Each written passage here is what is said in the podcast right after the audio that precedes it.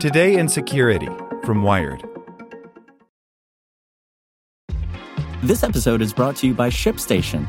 You know, some things take a lot of work, like sending little robots to far off distant planets. And just as that's challenging, so too is running a successful e commerce business, especially when there's so much to do. So I want to introduce you all to ShipStation. Now, I love using ShipStation because of its easy to use dashboard, which makes managing orders and printing labels a breeze and super smooth. Oh, and the customer service is just out of this world. It's exactly what you need to help grow your business. Sign up for your free 60-day trial at shipstation.com slash technews. That's shipstation.com slash tech news. It's time for today's Lucky Land horoscope with Victoria Cash. Life's gotten mundane, so shake up the daily routine and be adventurous with a trip to Lucky Land. You know what they say. Your chance to win starts with a spin. So go to LuckyLandSlots.com to play over 100 social casino-style games for free for your chance to redeem some serious prizes. Get lucky today at LuckyLandSlots.com. Available to players in the U.S., excluding Washington and Michigan. No purchase necessary. VGW Group. Void where prohibited by law. 18 plus. Terms and conditions apply. Here's today's spoken edition of Wired. Pro-gun Russian bots flood Twitter after Parkland shooting by Erin Griffith. Each new breaking news situation is an opportunity for trolls to grab attention, provoke emotions, and spread propaganda. The Russian government knows this. Fake news manufacturing teenagers in Macedonia know this, and Twitter bot creators know this. And thanks to data gathering operations from groups like the Alliance for Securing Democracy and RoBhat Labs, the world knows this. In the wake of Wednesday's Parkland, Florida school shooting, which resulted in 17 deaths, troll and bot tracking sites reported an immediate uptick in related tweets from political propaganda bots and Russia linked Twitter accounts. Hamilton 68, a website created by Alliance for Securing Democracy, tracks Twitter activity from accounts it has identified as linked to Russian influence campaigns. As of morning, shooting related terms dominated the site's trending hashtags and topics, including Parkland, Gun Control Now, Florida, Gun Control, and Nikolas Cruz, the name of the alleged shooter. Popular trending topics among the bot network include shooter, NRA, shooting, Nikolas, Florida, and teacher. On RoBhat Labs' botcheck.me, a website created by two Berkeley students to track 1,500 political propaganda bots, all of the top two word phrases used in the last 24 hours, excluding President Trump's name, are related to the tragedy school shooting, gun control, high school, Florida school. The top hashtags from the last 24 hours include Parkland, gun control, and gun control now. Ash Bhat, one of the project's creators, says the bots are able to respond quickly to breaking news because they're ultimately controlled by humans.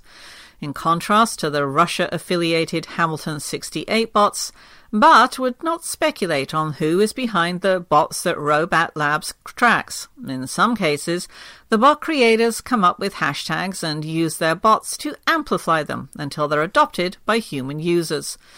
Over time, the hashtag moves out of the bot network to the general public, he says.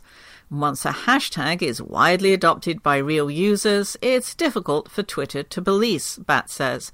RoBhat Labs' data shows this happened with the hashtag Memo Day, which bubbled up when House Intelligence Chairman Devin Nunes' con- controversial memo was released. In other cases, the bots jump on existing hashtags to take control of the conversation and amplify a message. And that's likely what is happening with the Parkland shooting and the hashtag gun control now, Bhat says. While RoBhat Labs tracks general political bots, Hamilton 68 focuses specifically on those linked to the Russian government. According to the group's data, the top link shared by Russia linked accounts in the last 48 hours is a 2014 PolitiFact article that looks critically at a statistic cited by pro gun control group Everytown for Gun Safety. Twitter accounts tracked by the group have used the old link to try to debunk today's stats about the frequency of school shootings. Another top link shared by the network covers the deranged Instagram account of the shooter, showing images of him holding guns and knives, wearing army hats, and a screenshot of a Google search of the phrase Allahu Akbar. Characterizing shooters as deranged lone wolves with potential terrorist connections is a popular strategy of pro gun groups because of the implication that new gun laws could not have prevented their actions.